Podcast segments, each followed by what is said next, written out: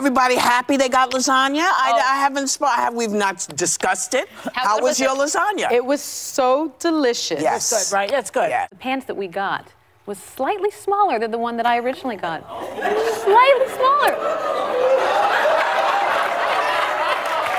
And I have the same problem because my family ate all Hold up. What era is this? Somebody gives you free food that is good and you eat it. You don't put a, but it was too small. Ask Joy. It was too... Was it smaller than the first one you made me, the pan? Never mind. I've always wanted to do a podcast with different women who have different points of view. Or just like a show where I force people to talk about The View with me. Is the world flat? Yes. I'll call it Déjà The View. I never thought about it, Whoopi. Hello, Jellicle Cats. It is January 10th, and this is 2020. We're joined by our social media correspondent, Paula Ferris. Sean Ross, how are you? I'm great. I'm so happy to be back. It's been a long time. How did you spend New Year's, Sean? I spent New Year's like everybody spent New Year's, watching Cats. I'm just kidding. I didn't see Cats, but I heard that you guys saw Cats. Yeah, we went to the Jellicle Ball. The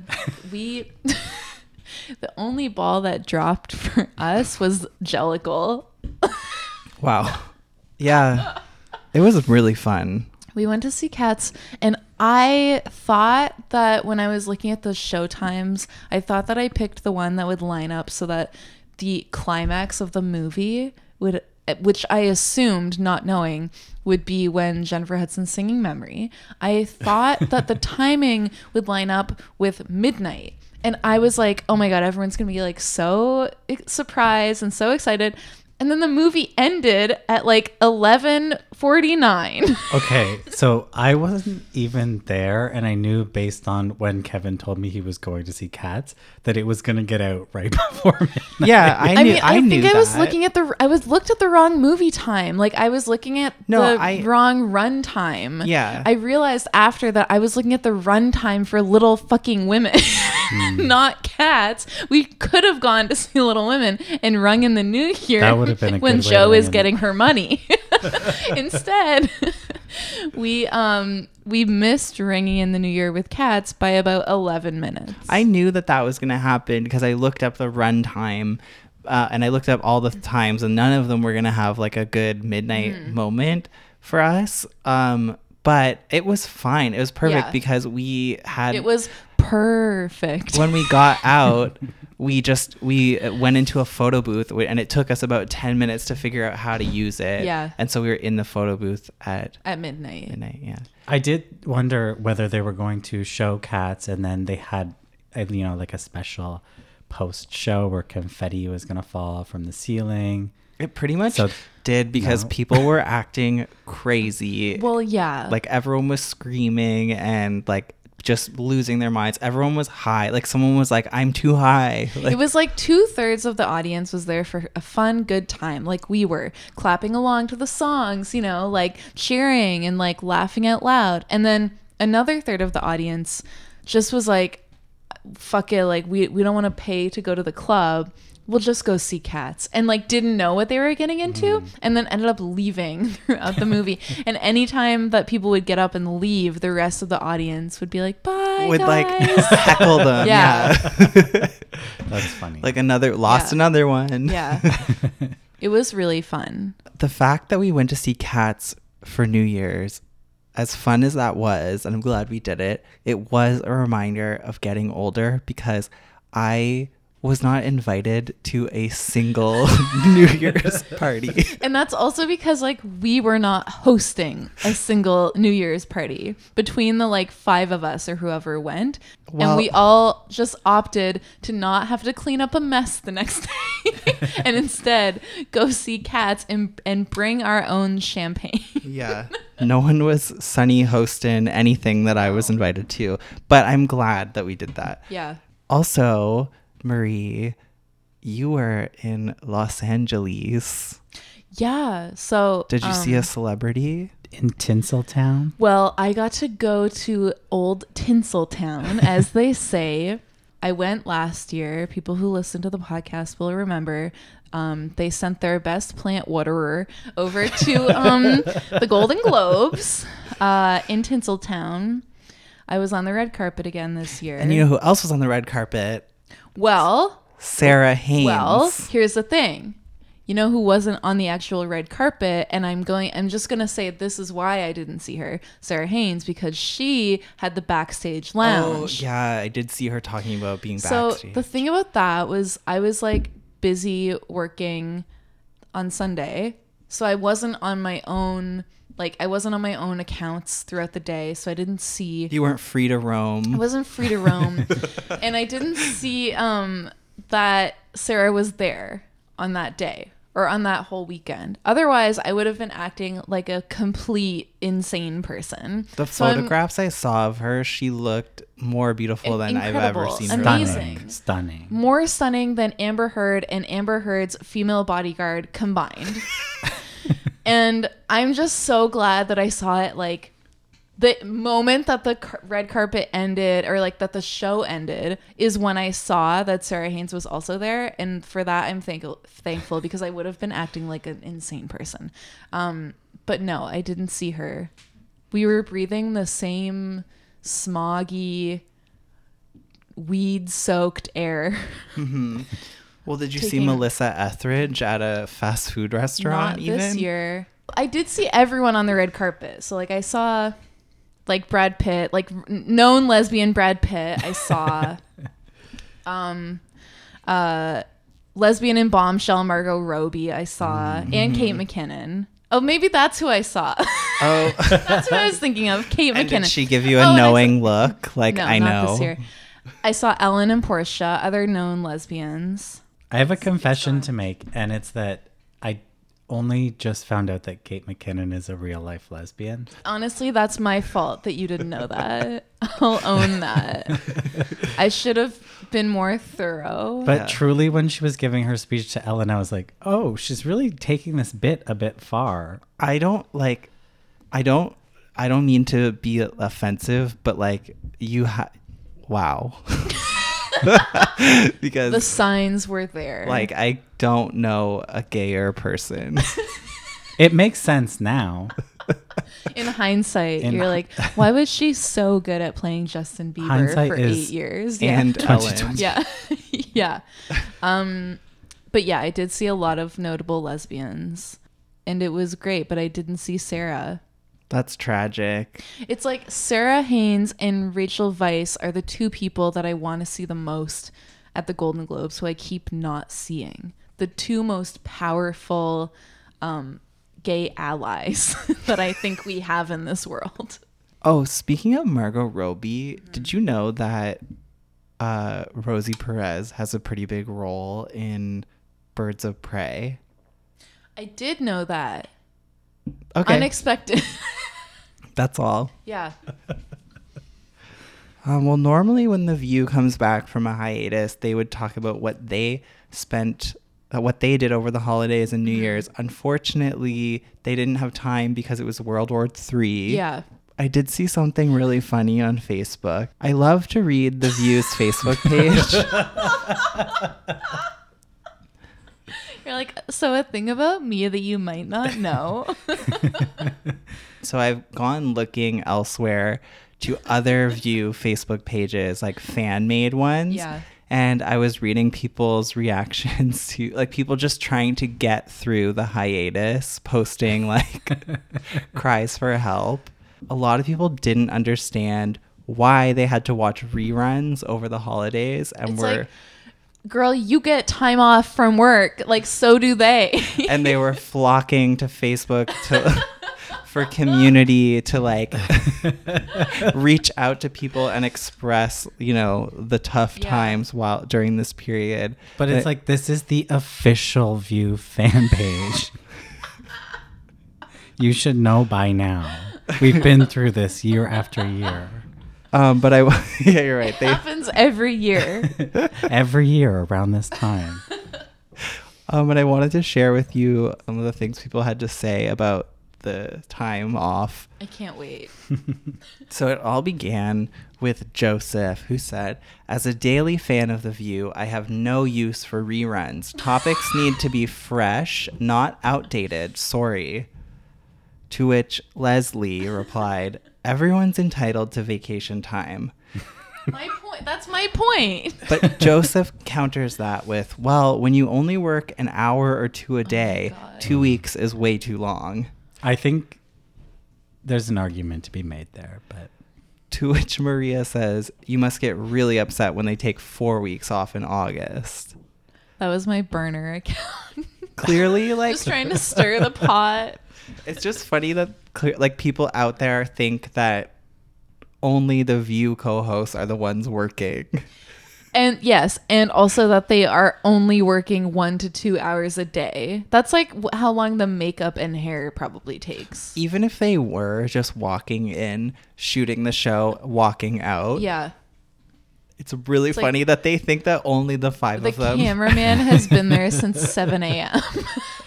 Something I think about all the time when I think about how long the co-hosts work is that years ago, there was some segment about Whoopi's nutritional intake and how bad it was and how she doesn't eat vegetables. And she said during that segment that she gets a hamburger on her way to work every day. And like the older I get and the more I think about that moment, the more I think like, that's gotta be at like 7:30 in the morning. The hamburger is all she needs. Well, I'm not remotely done. Please continue. So Heidi says, they take this time off every year at the same time. The View is on vacation. Ruthie says, true, but who wants to watch old news? Cece chimes in, you pick up the damn remote and change the station. It's a no-brainer. Also, I will say a lot of people on this new fan page aren't aware that it's not The View. They think that, so they're not sure who they're talking to sometimes. Because they see official and they think Whoopi's reading this. Yes. Kathy, I just joined this group recently. I don't like the way you're talking to one another. Are you sure this is the official fan page? By the way, I can't see why the ladies couldn't alternate their vacation time like I had to do when I worked and invite a guest host to fill in for whoever is on vacation. Again, not understanding that the only people working aren't The View co-hosts. Yeah. Which I think is so funny. Yeah, like let's just... Like Brian also needs a week off. Angie has an idea. Perhaps a whole new set of views when all are on vacation. No! John, I will watch if Meghan is wearing a dress with her hair down. Oh, God. Banned from the official View Facebook page. No offense, but so will I. Linda, that's when most go channel surfing and find something new to watch. If they want holidays, no problem. Someone will sit in for you. Reruns in shows like this just aren't a great idea, in my opinion. Maria replies. Like, but yes, but that is when Maria's going to say what you're going to say, and she says, all the workers on the show deserve time off. How did you make it through 4 weeks in the summer? Linda has more to say. She says, I didn't say it was against them all having holidays. I just said they can have someone fill in for them. There's plenty of people who don't celebrate Christmas like everyone else. I'm sure there's someone who would like to be a guest. Many that would. Maria... Linda, always hot on her heel. Linda said the View hosts can have a little holiday as a treat. Maria, always hot on Linda's heels, says, like who? All six of the ladies celebrate Christmas and go away for the holiday. Meghan goes to Arizona. Anna went to Mexico. Whoopi usually travels to London or Cali or has her family come visit. Joy also travels and has her daughter with her at home out of NYC. Sunny has a ton of family visit and went away. Abby went home and on vacation to Florida. And the hundreds of all the other employees that put the show together also want time off for the holidays. It's hard for them to take time off during the year, and they look forward to being off when their kids are off from school. It's pretty obvious from all the other shows being repeats at Christmas and in August that the people in Hollywood aren't available for interviews either. Hundreds of them are on yachts in St. Bart's and skiing in Colorado or vacationing in Hawaii. They aren't around for interviews, and what is there to interview them about since TV shows are on hiatus? This isn't nothing new. Shows have been off the air during the 2 weeks in December, January, forever, and August is also a normal time to shut things down. It's the holidays. Everyone should be with family and friends. I don't understand why you or anything else would want things to change for this show when every other show similar to it is also off. The only shows that are new are the news shows with fill-ins, and they were very boring for the 2 weeks since Trump was hiding in Florida and not making much news. Linda, still not convinced. Give it up, hun. All kinds of businesses continue on when employees take holidays. As for the panel, anyone can sit in for one of those ladies. I've seen it during their live taping. One has an appointment. Someone fills in. Lose the attitude, love. I said I'm all for them having holidays. I think Linda won the debate. For me, Maria sounds like the same source as the Daily Mail articles because she just happens to know exactly where Whoopi Goldberg is and exactly where Joy is and exactly where the staff go and exactly who's accompanying them. She knows about how celebrities are in Colorado and Hawaii over the St. holidays. Yeah. Well, as far as my View updates go, even though The View has been back for 5 days and Meghan was gone for 2 of those 5 days, the amount of press about this woman has been out of control. It's almost been a blessing that another more famous Meghan made the news this week and like took the trending...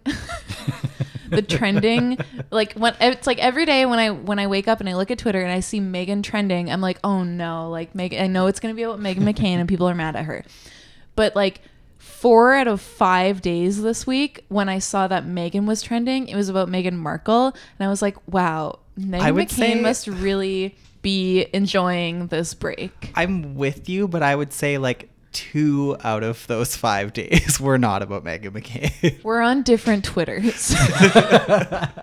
Well, did you guys see the change.org petition calling for the firing of Meghan McCain?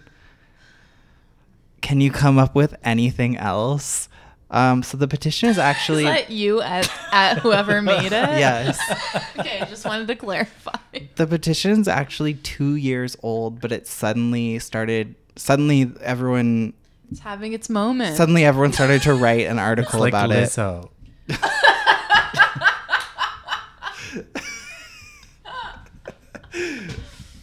It. If Truth Hurts by Lizzo can get to number 1, then so why can't change.org? 2-year-old petition. The goal is for 10,000 signatures, and it's at almost 8,000 now. Mm-hmm. I don't know who they're trying to bring the petition to, I guess, the ABC network. Bob Iger. Because 10,000 is so huge compared to the amount of views The View gets. So the goal here is, it says, anyone who, like me, has watched The View for years and has seen the sourness and immaturity that Meghan has brought to the show doesn't need much persuasion. Let's get her off our favorite morning show and back to faux news, where she can safely keep discussing Obama possibly faking tears with onions after little children were murdered at school. The name of the petition is actually called... The View on ABC, please replace Meghan McCain with Ana Navarro or bring Jedediah Bila back. No.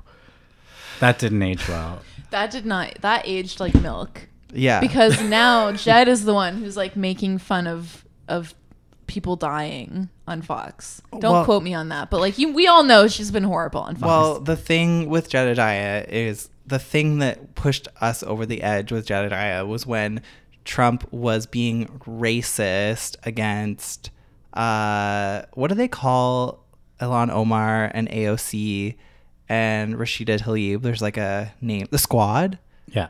He was like chanting like send them back or whatever, and Jedediah said that was comedy. Oh, she said, it cut to her somebody's and she was like, feeling comedic today. Yeah, and she was like laughing in the studio. Yeah, and they cut so that was what sent me over the edge with Jedediah. But like, yeah, I guess 2 years ago, I loved her on The View, and I thought she was really smart and reasonable. But things change.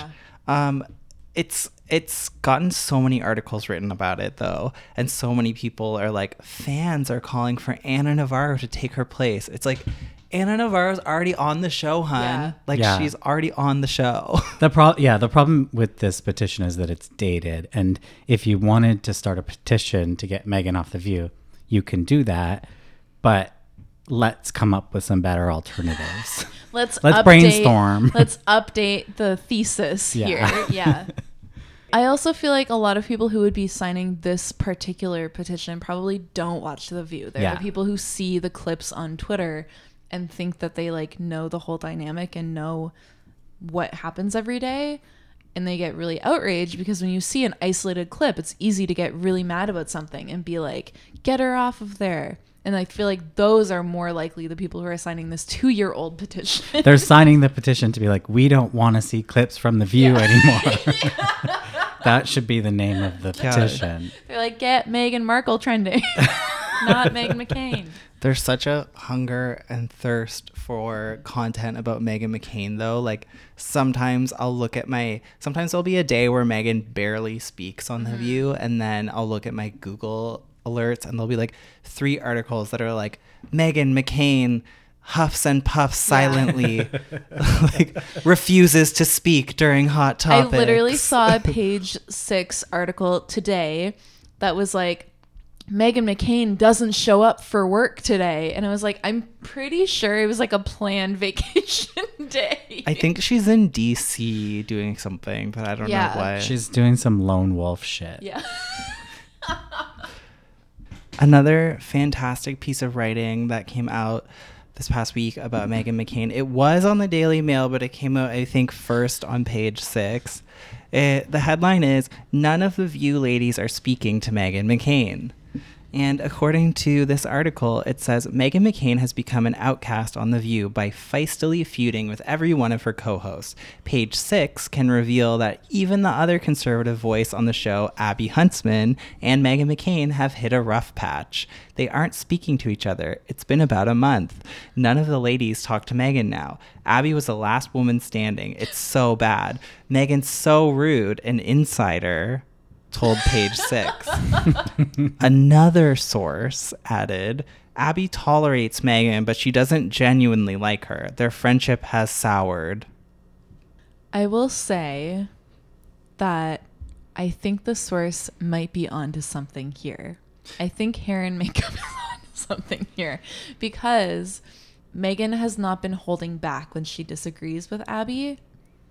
And it almost seems like it's hurting Abby's feelings. It's like, I think that Meghan isn't making it personal. She doesn't mean it in a personal way, but Abby is taking it personally. Well, I don't think it's necessarily Meghan is doing anything differently. Mm-hmm. I just think Abby is finding her voice and she's not backing down. The article goes on to say, viewers got a glimpse into the growing tension on Tuesday when Huntsman sounded off on former National Security Advisor John Bolton, saying he's willing to testify in President Trump's impeachment hearing. I think he ultimately has a conscience. He's someone that I think would be speaking about what he thinks is right, not what he politically believes or doesn't. There are war hawks, which I guess you would probably put me in that category, and then there's John Bolton.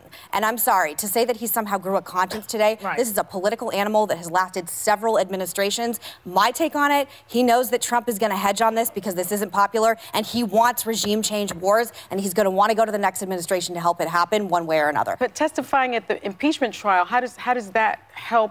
I'm just saying the idea that he just like went home and grew a conscience is like, no, maybe I've just been in politics too long, but I think that's a well, I've also been in politics with my upbringing too. Sorry, and a lot of people have been around politics or no politics, whether you have family in it or not. Mm-hmm. This show is about opinions. My opinion on this is that I think he's someone that has seen a lot and knows a lot that has happened in that White House. And I've read his tweets for the past while since he's been out of the White House. It seems like he wants to have a voice. He wants people to know what went on. He wants to be untainted by the Trump administration. But I find there's been many times where Meghan and others come back at Abby, and Abby always backs. She's always like, oh, okay. Like many times where Abby's like, oh, yeah. I'm done. She's like, well, and now actually, Abby's like, well, yeah. I think this is sort of an isolated incident in that it must be so frustrating to sit at the table and then have Meghan say, I've been in politics my whole life, in a tone that insinuates that therefore my opinion is better than yours or more informed than yours. And so Abby was kind of like, in that moment, well, no, wait, that doesn't give you any more say in this than me, because I've also been in politics, and this show isn't about how long you've been in politics. It's about your opinion on this subject. And I think that's where it was coming from. She snapped is what you're saying. She snapped. Yeah. I'm very interested in knowing how close they really are. Like, I feel like their friendship is so mysterious because in the beginning, I feel like they would tout being besties, but then on the show, like, they don't really interact with one another very much. It doesn't seem like they're any closer than any of the other hosts with each other. Yeah, and like, I know they are, but like, we don't see it, so it's interesting. So it seems like when you were like good friends with somebody at some point in your life, like in college or something, and then by sheer circumstance and coincidence, you end up working together later in life, and you're like, oh my God, my best friend. Like, we have so much history together. Like, Meghan being like, I know what your Halloween costumes were, like that kind of banter. But like, realistically, they're not working together is different than seeing each other at the Halloween party. And you're not getting together these days for dinners all the time. They did, like, they worked together at Fox or like at the same time at some point, but it's not like sitting at the table together every single day. This John Bolton topic that they're referring to in the Page Six article also kind of produced a slightly spicy moment with Sunny and Meghan, because they were talking about Lindsey Graham, which like is interesting from Meghan's perspective, because she, well, now she's like apparently chatting with him every day, getting like talking points to take to the View table. It's true. She was like, I was just talking to him the other day. I feel like a lot of people want me to come on this show and tear him a new one. But clearly, rip his you know what open. Clearly they've resolved whatever. Like, clearly they're on good terms again. So Sunny was saying that because it got back to impeachment, and it got back to Lindsey, they showed an old clip of Lindsey Graham during the Bill Clinton impeachment saying, if you've got a witness, like, we want to hear from a witness. We want to hear from a witness. Where now John Bolton is saying, I want to testify in the impeachment hearing. And the Republicans are saying, oh, we don't want him testifying, despite the fact that he has firsthand knowledge of what happened. And so the point is that Lindsey Graham has completely shifted his opinion on this. And so Meghan was like, well, it's not about having ethics or consistency in your position. It's a political game, where Sunny came back and said, well, actually, like, you should have ethics in politics, and you should be following the Constitution. Yeah, because Meghan was like, politics is politics. And Sunny was like, well, the Constitution is the Constitution. And then Meghan was like, well, politics and ethics aren't the same thing. And then Sunny was like, going for like her SAG award, was like, Oh, never heard of it. Not together. Doubt it. Oh my god. I have doubt. Wow. And like Meghan was like, no, clearly not. Trump's president. Sunny in the background. Wow. Politics is politics, and it's a really dirty game. And it's particularly dirty right now when we possibly could be going to war with Iran. Well, the Constitution is the Constitution is the Constitution. I agree, but I'm trying. And it seems to me that politics don't trump the Constitution. And Lindsey Graham. I'm not talking about that.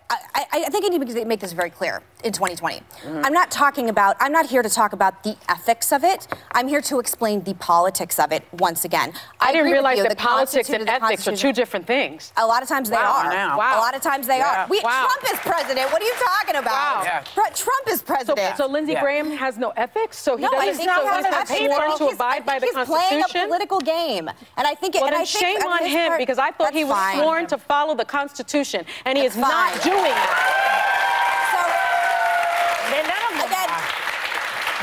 I know that everyone wants me to come on here and rip his you-know-what open. I can't. I won't. Stop asking me to do it in 2020. Well, then I'm happy to do it. By all means. Not following the Constitution. By all means. Graphic.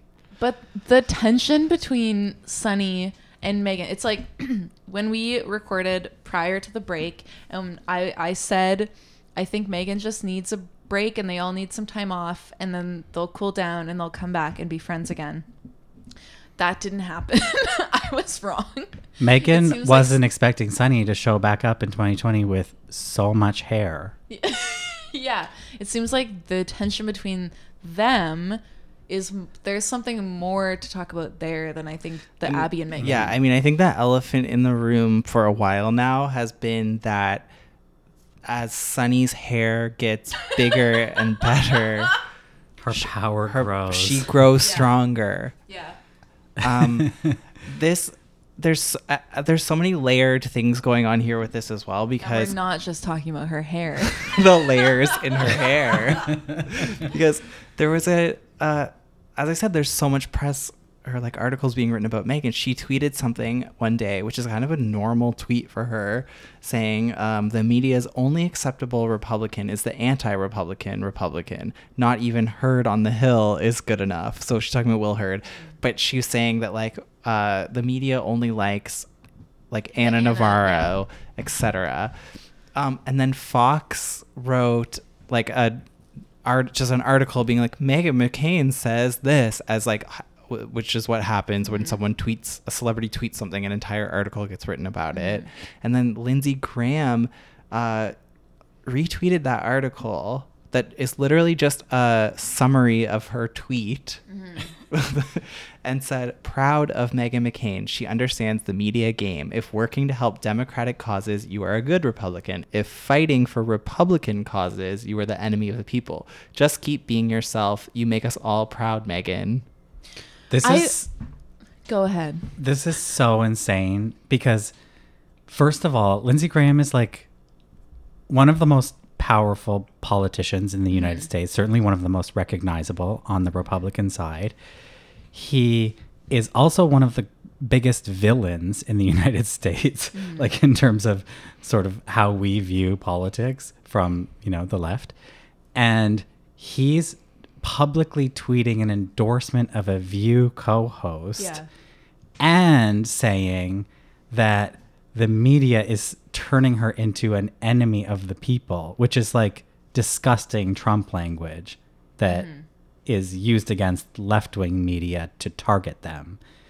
I think this is so insane. And then it's so upsetting that Meghan like retweeted, re-Instagram, put it in her Instagram story, put it in her TikTok, put it in her Snapchat, put it on her Tinder bio. You know what that is? Like, and I know I'm the number one Meghan McCain apologist. That's because Meghan's not thinking about the way Meghan's interpreting that is how we were saying earlier about how Meghan breathes. And there's an article written about her being like, Meghan was breathing so hard on The View today, because it's true. Like, that's what I'm talking about right now. Like, there's so many articles written just in this week, and she was on The View 3 days in a row, and they're all negative. So from Meghan's perspective, like, I can see how she would interpret that as just being like, yeah, the media is going crazy, like hanging on every little thing I do. Okay. But I don't think that's the right way to interpret it. But I totally see where she's probably coming from. I think that, like, we were talking about the shift from her last year being like, the way that Lindsey Graham is now is so weird and alien to me. And then her this week talking about him and being more apologetic and almost not defending, but like being able to see where he's coming from more. I think that part of it is like her professionally, maybe like just personally too, but I think professionally she probably understands that she needs to hold her spot as the true Republican. Mm-hmm. And it's like there's already the Ana Republican who doesn't like the Republican Party the way it is now on The View. I think that part of it is Meghan being like, well, if I'm the anti-Trump and also anti-Trump supporter and also anti-Republican Party Republican, then like there isn't a true Republican at the seat of The View. Do you know what I mean? Yeah, absolutely. So I think part of it is her being like, I need to hold my ground as the true Republican and come to terms with where the party is at right now. And that's why she defends Trump supporters so hard, because they're also just Republican supporters. And I think that's part of why now she's like coming around to the way that Lindsey Graham is now, because she kind of has to in order to still be accepted within the party. Yeah. I think we can actually read her comment about Lindsey Graham as sort of a commentary on Meghan on The View, in that it's not about where she stands ethically or where she stands as a person, but politically, she knows that she's got she is going to take a certain position, whether she agrees with it or not, and she's going to like go hard for that position because this is like a political game, quote unquote. Yeah. The other thing that people were talking about was when Elizabeth Warren was on The View. This is fascinating how this got blown up. It's actually so funny. They had Elizabeth Warren on. It was a really good episode, actually. Like it was very entertaining to watch Elizabeth talk to them. I always love when she's on. And the audience in New York that shows up for her, they go crazy for Elizabeth Warren. Something happened. Like Elizabeth tipped people off well in advance that she was going to be on this episode. Like her entire like campaign headquarters was in the audience. Yeah. Like they were all wearing Elizabeth Warren t-shirts. New York was too many absolutely people. Buzzing. Something's up. But they were last time too. Like every time she comes. Yeah, she's telling her campaign HQ. Yeah. Log on to One Iota and get your tickets. She just strolls into the local Barnes & Noble, goes right to the spirituality and gay section, picks up all of the women in Birkenstocks and brings them over to The View. So when Elizabeth was on, they, of course, were talking to her about Iran, and Meghan was questioning her about how she didn't label Soleimani as a terrorist. Mm-hmm. And Elizabeth was trying to answer. Meghan kept kind of cutting in and being like, all I need from you right now is to admit that he's a terrorist, because she's not happy with the way that Democrats are painting it. They're referring to him as a murderer. They're referring to him as a bad guy, but they're not saying terrorist. Mm-hmm. And Elizabeth Warren is trying to answer, but kind of taking a long time to get there. And Meghan keeps being like, just say terrorist, just say terrorist, just say terrorist. Like the tactic is, I'm not going to let you breathe to answer. I'm just going to keep repeating the question so it looks like you're not answering the question, knowing full well she's dealing with a politician who wants to, you know, couch their answer in a certain way. And, you know, you could see Elizabeth Warren answering, well, yes, he was a part of a group that is designated a terrorist group. Therefore, he's a terrorist. But Meghan Meghan knows how viral moments work. And like that went wild. She was like, say it. Ben Shapiro was all over it on Twitter. Say it, terrorist, say it. And then finally Elizabeth was like, yes, of course. And then Meghan's face was like, well, I got it. Yeah. Well... You issued a statement calling Soleimani a murderer. Later, you issued a second statement saying that he was, quote, an assassination of a senior foreign military official. I don't understand why it was so hard to call him a terrorist, and I would just like you to explain. The question for the President of the United States is to understand what's going on, have an overall strategy, and pick an appropriate response. And going back to Whoopi's question, at an appropriate time. He's part of a group that has been designated. Is he a terrorist? He is part of a group that's been designated. So he's not a terrorist. Of course he is. So another thing that happened during the Elizabeth Warren interview was that they started asking her about her wealth tax, which is that if you earn over $50 million, then 2 cents on every dollar over your $50 million will be taxed and will go into funding all of these various social programs that Elizabeth Warren has proposed. She's got a plan. She's got a plan. And so Elizabeth Warren starts naming, like, okay, if I start taxing, you know, every dollar over $50 million, I will be able to pay for this, Alicia, Melissa, Michelle, like, you know, like better post office, better garbage, Sweden, Finland. And the whole time Meghan is trying to interject and be like, but she lets her go on for a bit, and then she's like, okay, we get the point. Okay, but we have to switch gears because I have another question. Meghan is like, we get it. Like, shh, there's no time left. Like, shh. I have something else I want to ask. And she says, I think what Joy was really trying to say. And then she says, I'm trying to switch gears for a second. It seems like she has something else she wants to ask. And they're clearly like going to commercial soon, and she's trying to jump in there. And Elizabeth is still talking, and she's not really listening or hearing Meghan, or maybe she's ignoring Meghan because she's still talking while Meghan is trying to interject. $800 billion into our public schools. Make it a real commitment.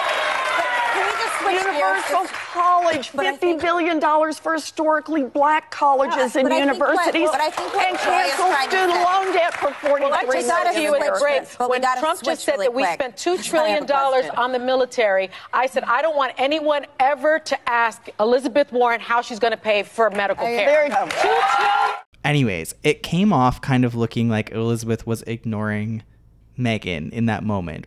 Or not hearing her. Yeah. Well, I mean, I think she was ignoring her, not in like a rude way to be like, but she was like, I'm not going to talk to Meghan McCain. I don't have the time for you. But she was like, I'm going to finish my point. She was saying, this is literally the thing I'm running on, and I want to get it out, and it's powerful. Yeah. And like, people respond to it. And Sunny was like, I don't give a shit. Yeah. Sunny was like, yes. So that's what Sunny said. So It seemed like all fun and games to be like, oh, Elizabeth Warren ignoring Meghan. Like, that's funny. And so, like, some people on Twitter, including us, were like, Elizabeth's ignoring Meghan. Ha, ha, ha. Next thing you know, there's so many articles coming out that are like, Elizabeth Warren ignores Meghan McCain on The View. Elizabeth Warren is a whole mood ignoring Meghan McCain. Spitting on Meghan McCain is all of us. Yeah.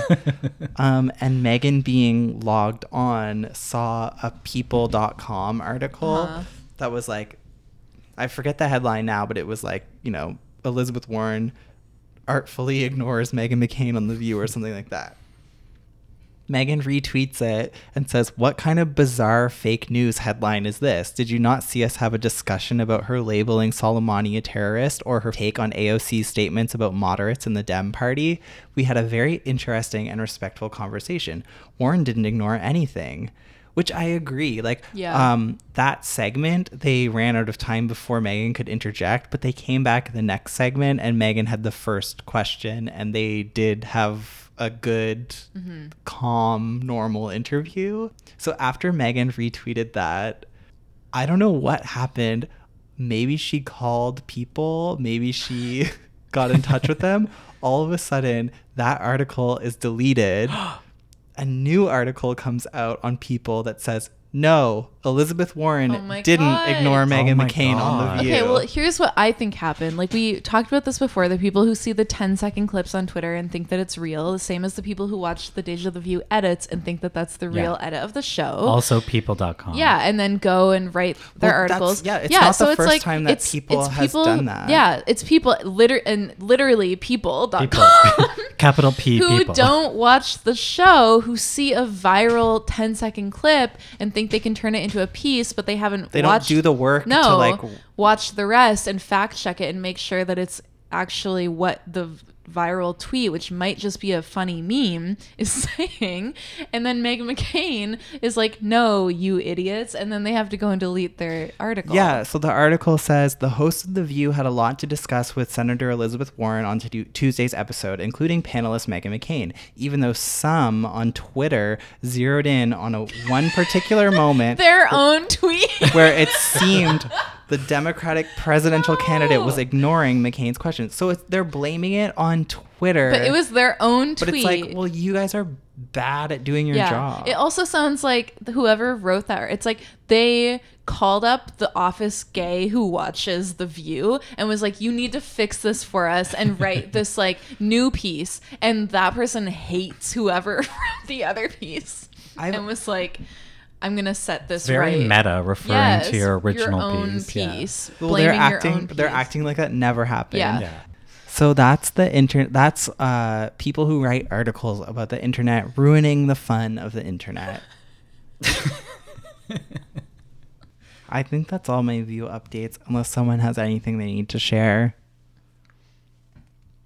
Sherri Shepherd is struggling on Instagram. She posted a raw and candid update saying that she had been off her diet since November. I could have the exact date wrong, but I believe it's 23rd. I saw her say that although she hadn't eaten any sugar, she was eating a lot. But she said her trainer, she shares her personal trainer with Nick Cannon, and he left to go work with Nick Cannon and Sherri. Because of The Masked Singer. And she used that as her excuse to not work out for a while. Masks off. She posted a really harrowing update that was like, anyone else feel like they don't know what they're supposed to be doing with themselves in 2020. Do you ever feel like a plastic bag? And then Niecy Nash came through with the comment and said, healing and drinking water. And then Sherri said, I'm drinking water, waiting for the healing. But I love that, first of all. But then I clicked on Niecy Nash's profile and her bio is like, healing and drinking water. Is that like her? Yeah. Is that like a brand that she's trying to push via Sherri's comments? That's the Church of Niecy Nash. Okay. Drink your water. But I thought that it was very. It was a breath of fresh air to see Sherri post something so honest, so beautiful, so simple, so pure, so pure. I wish everyone could experience it. I want to move on to hot topics, but first, a message from our listener in Italy. Hi guys, it's your Italian listener here. I just wanted to comment about last episode. I don't know if it was last episode. By the way, I'm talking about the episode where it was just the four of them. No Meghan, no Anna, and it was... Don't get me wrong, I'm the biggest Meghan McCain fan, but it was so refreshing, so quiet.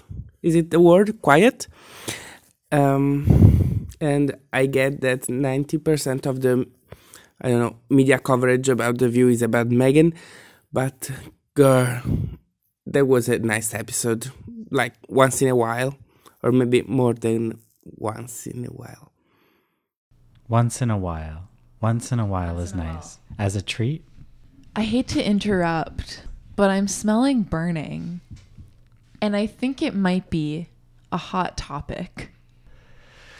Should we do some hot topics? Yeah, let's do it.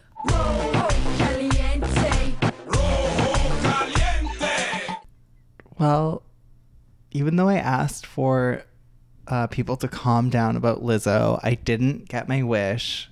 Jillian Michaels, who was formerly of The Biggest Loser fame and lesbian. Yeah, still not formerly. She did an interview. It looked like it was on someone's web show. Yeah, BuzzFeed's. Looked like Carmen's web show. Who? Never mind. Who? Forget it. And she was talking about Lizzo for some reason, and she said she doesn't understand why Lizzo's body is so celebrated. But she was being like cunty about it. Like, there is a way where she could have made her point, but she was purposely being a bitch about it. She said she doesn't get why people are celebrating Lizzo's body instead of her music. Let's just celebrate her music. Why would we celebrate her body? Are we celebrating diabetes? Yeah. She thinks that Lizzo is going to die of diabetes. She's not going to be so fucking funny when she has diabetes, will it? Why are we celebrating her body? Why does it matter? That's what I'm saying. Like, why aren't we celebrating her music? Because it isn't going to be awesome if she gets diabetes. Well, I want to ask you... I'm just being honest. Like, I love her music. Like, my kid loves her music. But there's never a moment where I'm like, and I'm so glad that she's overweight. Like, why do I even care? Like, why is it my job to care about her weight? If you don't want to talk about that, pivot the conversation. Mm-hmm. Be like, mm-hmm. I love her music. Mm-hmm. Don't be so nasty about it. Yeah, I personally wouldn't be nasty about someone's appearance if I looked so much like Steven Tyler. That's just me. One time I was eating a burrito in front of Jillian Michaels, and it was one of the most terrifying 3 minutes of my life. No. Was it at the Golden Globes? I was at work, and Jillian Michaels was walking by me, and I was like deep throating a burrito, and I was like, I have no choice but to continue, or she'll know I'm stopping because of her, and I'm not giving her that power. Today, I'm the biggest winner. Not bad for a plant waterer. Anyways, she was like, well, I don't think we should be celebrating Lizzo's body and acting like that's okay. I don't want her to die of BDs, mm-hmm. etc. What do y'all think? Guess what? Well, I saw people on Twitter making a really great point that the male host of The Biggest Loser has had, I mean, knock on wood, more heart attacks than Lizzo at this point. He had a heart attack in the gym, and it's like Jillian's point. But he's not the bad guy here. No, but what I'm saying is that to position your mean comments as coming from a caring and health standpoint is so fake. Because health problems can happen to anyone. Nick Jonas has a type of diabetes. It can happen to anyone, and to pretend that it's coming from a good place when you're really just being bitchy is no, it's so fake. Well, I think she makes her living by working out, helping people work out. So I guess she's just feels insecure and about threatened her livelihood. And threatened that the conversation is moving towards body positivity. Yeah, if people start to feel good about themselves, she's out of a job. That's threatening to her. And I also feel why are you even dragging Lizzo about this? It's Lizzo would like to be excluded from this narrative when she's never asked to be a part of Jillian Michaels and BuzzFeed. Yeah, and also it's not a new concept. Lizzo,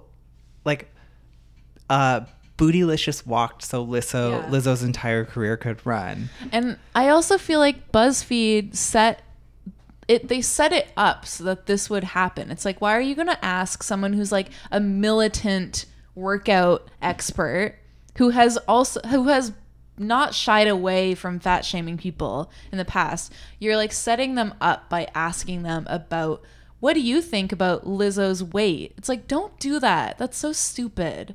Ask about how she feels about seeing idiots eating burritos. I'll take that shot. But I feel they were playing dirty too by asking her that. Also, enough with the Lizzo hot topics. That's what I mean. It's becoming the new sex robots. But it's missing the fun. I wish it was sex robots. I wish we were talking about sex robot positivity. I wish we were talking about sex robots who are going onto people's porches and stealing packages. Mm. You know what? I actually heard a new perspective on sex robots recently that I hadn't considered previously, then it hasn't been brought up on The View when they're talking about it. Someone was talking about how a lot of the customers for sex robots are actually people with all different types of disabilities. Yeah. And I never considered that like, yeah, there might be situations where like a person with any their sort of disability can't be met. And I mean like physical, mental, that could be anything. Where they, that's another reason why we shouldn't shaming sex robots. Well, I have thought about that because I've seen 1 or 9 BBC 3 documentaries about it. But on The View, they never talk about it that way because they're always just like, a sex robot brothel, blah, blah, blah. But I feel like they've brought up many different perspectives on the sex robot topic, and Meghan is always very sex positive for someone who hates talking about sex. And that's one perspective that I don't think has been represented yet. Well, you should put it in her ear. And maybe next week we'll see it on The View. The Lizzo topic also led to Joy going on a rant about how boring exercise is. And like, yeah. It was really funny. Everything that she said was correct. It was like one of those moments that like, if anything could have thrown that whole segment off so that moment didn't happen, and Abby was doing her very best to do that because she was like, well, we all know Lizzo. Everybody loves Truth Hurts by Lizzo. She was like, my favorite artist of all time is Lizzo. We all love Lizzo. But we all have for decades. Joy persisted and got the whole rant out. She persisted. Nevertheless. And it was, wow. She brought down big exercise. People are crazy with that exercising. Yeah, unfortunately, but everything is so... I hate exercise. It's the most annoying and most boring thing that anybody can do is exercise. I'd rather sit and stare at a wall than exercise. So I would. No, I despise the gym so much. I particularly hate aerobic exercise where your heart has to move. I hate that. Hate it. I do. I'm speaking truth now. No, I understand. She always says that. I mean, it's mindless. Mindless is the most boring thing you could do. But it gives you endorphins. I understand people who walk to work. People walk to it. You have a destination. There's a reason to do it. But to just get on that stupid treadmill and go nowhere is dumb. I'm sorry. To bring back my Abby impression. But wow, what a moment. to bring back my Sunny impression. Wow. Another hot topic was all about Megxit. And it's not Meghan leaving The View. What some people are calling Megxit, Toronto is calling Christmas. The city of Toronto, Canada is absolutely buzzing with Megxit. Harry and Meghan put out a statement on Instagram saying that they are distancing themselves from the royal family. They will be moving to North America, splitting their time between England and North America, and they will be working to become financially independent from the royal family. Sources are saying a big reason why they're doing this is because the media in the UK has been so harsh and racist about Meghan. And so, of course, now the media in the UK is still being very harsh and turning racist. Around. They drove her out and then said, how dare you leave? They are people.com being like, people online are saying about their own article. Yes. Yeah. Let me take this moment to talk about loose women for a second. Please don't. Because do we have a clip? I can get you one. So loose women typically shies away from talking about politics, and I would I would wrap this up as a political issue. But they have been talking about Meghan and Harry a little bit since the summer, since they did that ITV documentary where Meghan said, "Thank you for asking me how I am. Nobody asked me." And they started seeding this idea that they're not happy living a public life as royals and maybe there's something else for them. When Loose Women started talking about this, I started seeing all my faves on the panel come out as conservatives. Yeah. And they were like, Meghan, so ungrateful. Harry, a disgrace to his family. Like really bizarre opinions that I was just like, I just don't get where this is coming from. And just like very traditional, very like royal traditional it's so opinions. Like ingrained in them that even though society has moved forward where we don't need the royals at all, aside from like a decorative stance, there's still that opinion in the UK. And there is some aspect of it that I can get, and it's that taxpayer-funded salary and housing and all of that. And I do understand where that's coming from to say, you know, like we paid £2.4 million for you to renovate the house that you're now living in, and you want to keep that house. That was taxpayer money, and therefore we should get a service back for that. And you're saying you don't want to do the service. I can get where that's coming from, but also like who gives a shit? Yeah. Like it really doesn't matter. And if these people are coming out and saying our lives have been made terrible by you in the media, so hard on us, then like please let us make an adjustment, which means that you either you won't be able to see us and you won't have to talk about us and you won't have to pull your hair out, but they're not happy with that. But I do think it's funny how Canada, I mean, we can make fun of how the British are like, Toronto is buzzing, absolutely buzzing, and no one gives a shit. But no, actually, I think we do care. I think everybody is like secretly bubbling under like, what if they moved to Canada? The other thing I want to say is Joy and Abby both clearly love The Crown. Wow. They have told us. Joy watched The Crown last August during a hiatus, and she has talked about it ever since. I watched The Crown. That is one screwed up group.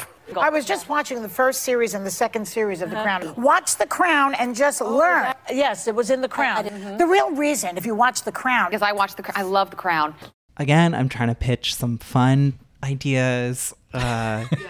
We've seen Trixie and Katya watching Netflix shows as a new Netflix YouTube series. It's very funny. Why can't we have Joy and Abby watching The Crown? I will one-up that idea. Remember when Joy went to London and then came back and told all of these hilarious stories about how she almost got robbed? No, she did get robbed. Well, yeah, and all of the horrible things that happened to her. And I was like, we should start a tour that does the like all of the spots that Joy did on her trip. I'd like to revisit that idea, and instead it's Abby and Joy go back to England. Backpacking. They go backpacking in England, and they hit up all of the spots on The Crown, whether it's like the filming locations or the like historical Buckingham spots, don't care. What if it, whether it's Buckingham Palace, Frogmore Cottage, the studio where they shoot it, I don't care. I just think that would be a fun concept for them to go on a trip together. Yeah, and they can do it with like I was going to say Olivia Colman, but she's too famous. They can do it with a lesser royal. Well, they could finally do that Loose Women crossover. Yeah. Oh, I would die. Do it with Jane and fucking Carol. Jesus Christ. I think that is an idea. I have a boner. Don't send them all. You don't even have to send them to Disney this year. Don't care. Send only Joy and Abby to London. There's a Disney in Paris. It's close enough. They can stop there. I was going to say, is there a Disney close by? Yes, they could go to Paris and go to that Disney. Euro Disney. Yeah. I think we have a $1 million idea. I couldn't even go to Euro Disney.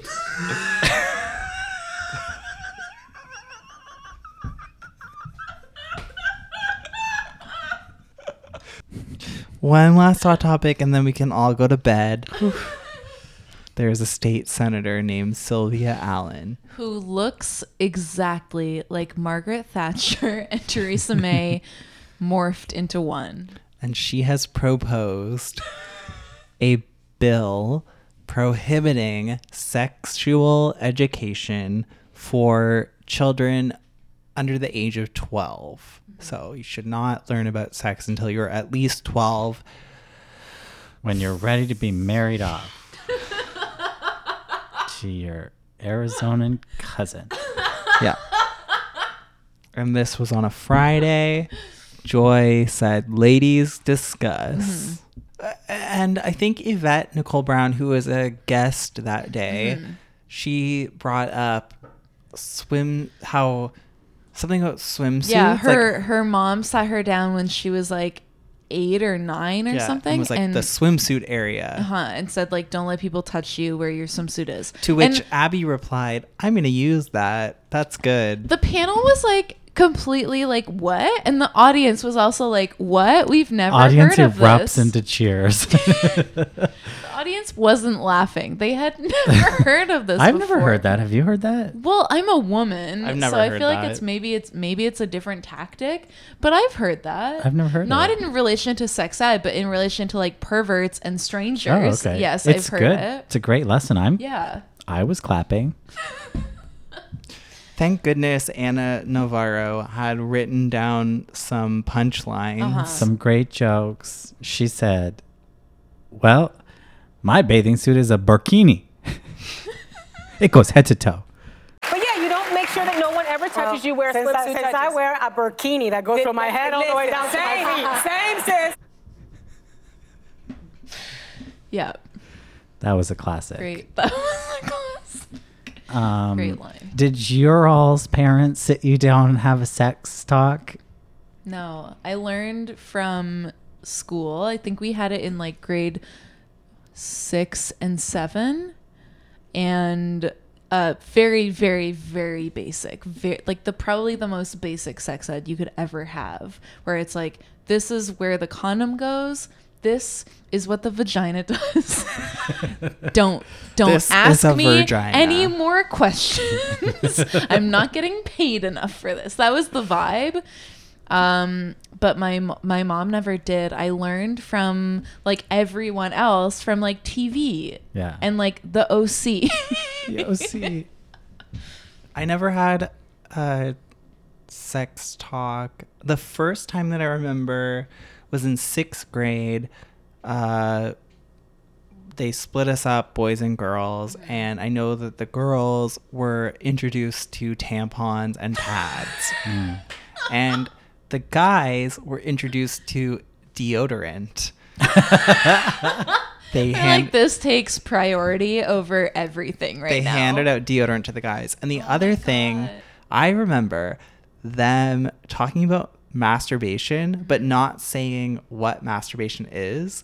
They just kept saying, like, it's totally normal.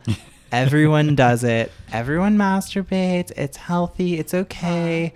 Doing it privately, it's okay. And you were like, are we all talking about cutting out photos of ourselves and pasting our faces over Sarah Michelle Gellar's body?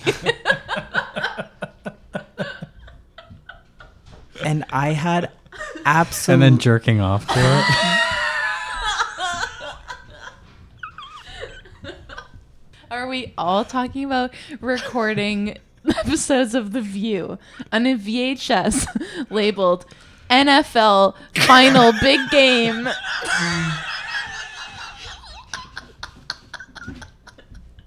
We are? Okay, great. And then jerking off. Clearly everyone is doing something that so they're doing something with their deodorant stick. Yeah, and no one ever explained what it was, and I just remember being like, okay, like, I don't know, and moving on. And that was my sex education at grade 6. And then grade 9, our school gave out these booklets to everyone, and they were just all about like STDs. Zero information about gay sex. Oh my God. Of course. Never. My school went from being like, here is the very basic info in grade 6 and 7. And then to grade 9 being like, here's a family planning course everyone has to take about how to raise a baby. And everyone either had an egg that they took care of, or a robot doll baby that they had to take care of. It's like they looked around and they were like, small town. Some people aren't doing so well. Yeah, let's just assume there's going to be a lot of teen mothers here, and just bring on the like that course right in grade 9. How about you, Sean? Oh, me? Yeah. We had sex at every... You had sex at every... We had sex in every grade. We had sex ed in every grade. We had these little books called Fully Alive. What the fuck? Fully Alive. It was like our... It was in the... It was... Because I went to a Catholic school, and it was our... it was sort of like about family and relating to people, but there was always a sex section, and it was always later in the year, but people would flip because there was like diagrams of penises and vaginas. And so we would learn about what the body looks like. And then like probably around grade 5, my teacher brought in an egg and some seeds in 2 separate Ziploc bags. But before the lesson started, she dropped the egg on the floor and it splattered. And so there was really no lesson. Some days it be like that. And so we did, I specifically remember we learned the anatomy. We learned how babies are made in terms of like sperm, egg, connect, make a baby. But we never learned how the sperm got in there. We never learned that. Yeah. That was the missing link. Tear a whole open. And to this day, still unsure. I don't know how the sperm got in there. Yeah, there is some very big blind spots, I will say that, between them being like, this is what the penis looks like, this is what the vagina looks like, and now how to take care of a baby. I think we're all in agreement. Age 12 is too old to wait to tell people what sex is. And when you're 12, there's always going to be 15-year-old perverts who know way more than you, who know how to take advantage of you and know that you don't know anything, and they're going to try to have sex with you when you're 12. So you might as well just learn about it when you're 9 or 10. I will end this topic with a quote that I saw on Facebook about sex education from someone by the name of Eric. What about kids who grow up on farms and actually see the reproductive process from start to finish? There is no mistaking what happens when a stallion mounts a mare or a bull mounts a cow. It's all right there for the world to see, including young children. Should we ban children from farms and from zoos? Yes. Thank you. Yeah, thank you. Much to think about there. Much to think about. Well, that's the end of the podcast. Already? Welcome to 2020, everyone. It's nice to have you here, Sean Ross. Yeah. I look forward to coming back in another 6 to 8 months. If anybody wants to start a change.org petition to get me on more frequently. I'm sure there's one from 2 years ago that somebody can dig up and get going again. You can follow us on Instagram at Déjà The View Pod. And not to toot my own horn, but we're doing real well on Instagram. It's growing. It's been a long process. The tea is going off. Yeah. So. Where else should people follow us, Kevin? Twitter. On Twitter. That goes without saying. On Twitter. At Déjà The View Pod. And leave us a review on Apple Podcasts. Even if you listen to us on Spotify or a weird app that I haven't even heard of, go to Apple. It's free to leave a review. We would really appreciate it. And be more like our listener in Italy and send us voicemails through Instagram, because we love getting them and we love hearing them. Even if we don't play them. That's how you can get your voice well heard. So have a great day, everyone, and take a little time to enjoy Euro Disney. Hit it, Abby. That's all, folks. See you later. John Huntsman, the real job creator. GOP. Join the hunt. GOP. I particularly hate aerobic exercise. We're bringing Huntsman back. We're right behind the guy who's right on the